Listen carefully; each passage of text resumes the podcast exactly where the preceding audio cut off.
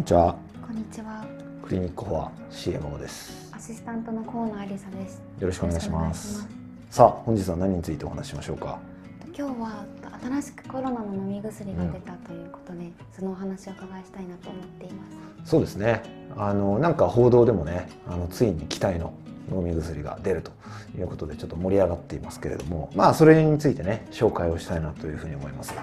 えっ、とまあメルク社というねアメリカでもこれ結構大手会社なんですけど、えーまあそこの会社でね、えー作られた製品で、まあ名前はねモルヌピラビルと言います。まあ一般名称ですけどね。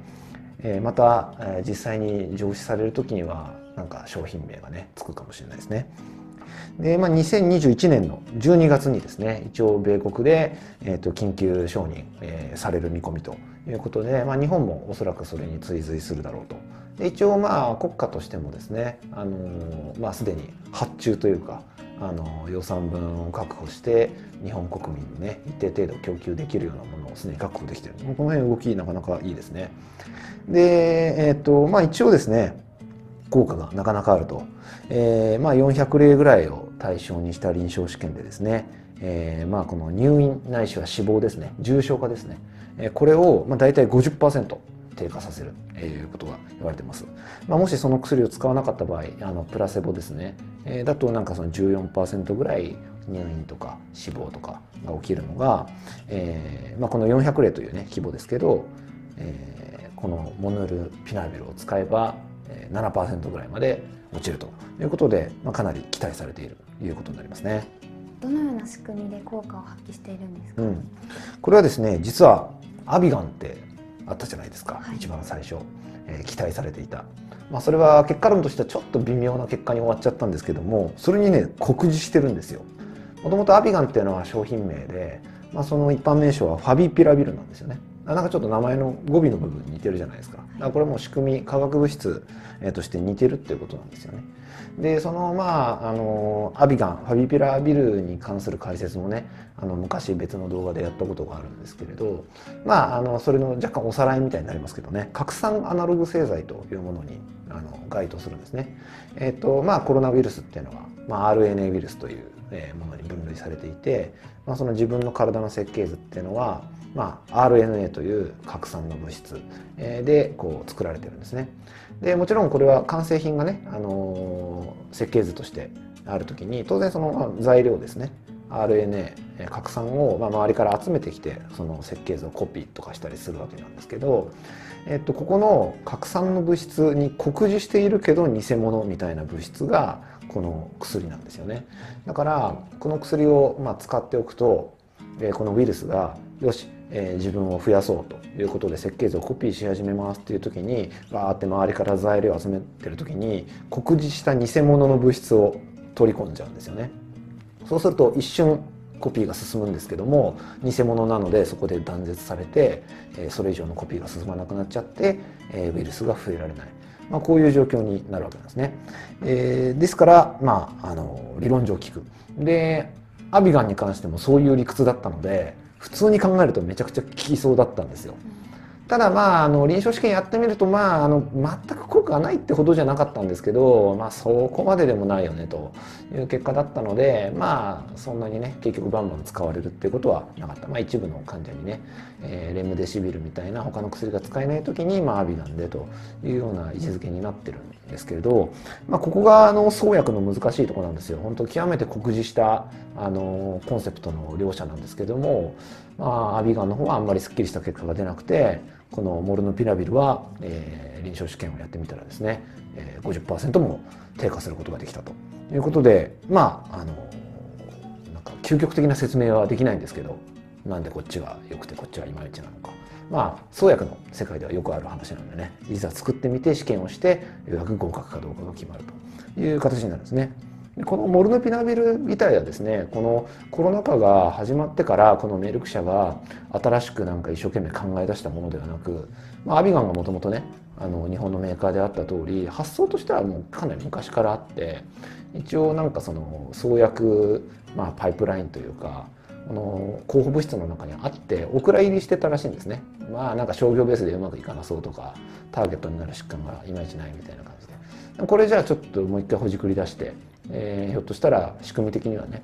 コロナに効くかもしれないということでやってみたら、まあ、しっかり効いたということで割とこの早い承認ということが進んでいるということになるわけですね。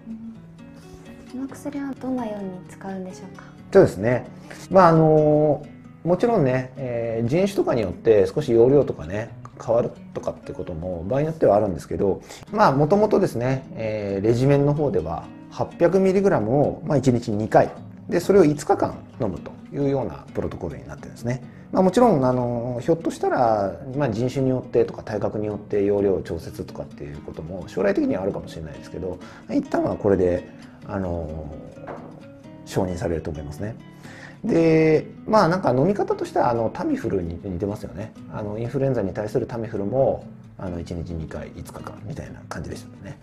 でまあこれはですねやっぱりさっきの仕組みでも分かる通りこのウイルスがだんだん増えてくるっていう段階でそのお薬を使ってウイルスの増殖を抑えるということが大事なのであの早期の段階で使わないと意味がないです。これもね他の、え、動画でお話ししたことがあるかもしれないですけどもう入院してくるすごい重症の患者さんっていうのはウイルスがもうどんどん増えてってるから重症化するっていうんじゃなくてもうなんかそれは増えきっちゃってでその後のまの、体の炎症だったりとかいろいろな反応で具合が悪くなるっていうのが、まあ、重症化死亡の要因の主だったりするんですよね。あもっとこの早い段階のだんだん増えてくるってここのね上がりっぱなをこの薬で叩くっていうことが大事で増え切っちゃってからだったらまあ使わないよりマシかもしれないですけど、まあ、やっぱりその切れ味よく効くってわけじゃないので早い段階で使いたい。で今はねあのコロナ禍の当初期と違って検査リソースも結構あの増えてきてますから、まあ、特に抗原検査に関してはやや精度が低いものの、まあ、当日のねもう15分とかぐらいで結果が出ますのであのインフルエンザとまあ大体同じような感じで、えー、具合が悪くなったら風邪症状が出たらですね来てもらってで抗原検査やってこれで陽性だったらこのモルヌピラビルをねあの使う、え、そのようなプロトコルになることが期待されますね。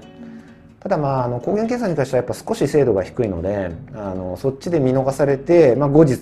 追って出てくる PCR 検査でやっぱり陽性だったっていうことがあるかもしれないですで当然 PCR 陽性だったらこの薬は適用になるわけなんですけどまあもうその時点で隔離になってるってことになると今はねあの公共あの交通手段を使って医療機関に来るってことも認められてないので、まあ、そういう人たちに対してどうこの薬を届けるかってことはちょっと社会として考えないといけないですね。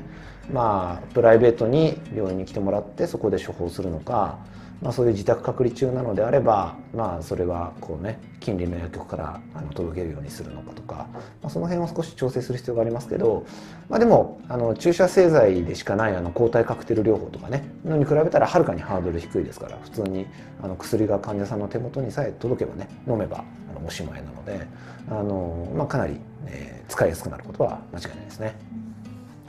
この薬によってコロナ禍って決着つきそうなんですか？そうですね。あのかなり変わるというか一定程度のねあの決着が近づいてくるかなというふうには思います。もちろんねあの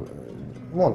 全てを忘れていいっていうふうにはすぐはならないですけどね。やっぱりまあ何といっても工事医療機関へのあのこの入院患者重症患者さんの圧迫ですね。何度も今までねなんとか波第何波っていうのが来るたびにですねあのもういよいよ無理ですいよいよ無理ですって報道が繰り返されてきたじゃないですか。これをまあ単純に言えばね大幅に減らせるわけですからね。ただやっぱりさっきも言ったようにまああの臨床試験は400例ぐらいの規模ですけどもあの50%減るって言ってもね7%ぐらいはあの重症化はやっぱりしうると。そうするとやっぱ7%ってね結構なまだ頻度ですよね。だからやっぱそこで気抜いてねなんかあの薬があるからっていうことでみんなが party people な感じになっちゃってですね。あのそういうそのスイープするぐらいこの薬をスイープするぐらいですね感染者数が増えてしまったら2倍増えちゃったらあんまり意味ないわけですからあの、まあ、そこの部分はねやっぱり、えー、マスクだったりとか手洗いうがい、えー、この辺に関しては、まあ、もうしばらくは、続ける必要があるのかなというふうに思いますね。でもちろん例えばワクチンの運用だったりとか、まあ、この辺のあの薬もね例えばもっと改良版とかも追って出てくるんじゃないかなと思いますから、まあ、その辺がどんどんブラッシュアップされていってで場合によってはそういう集団免疫とかがあの成立した結果もう感染者数自体も非常に減ってということでその時にまあ初めてねあの、まあ、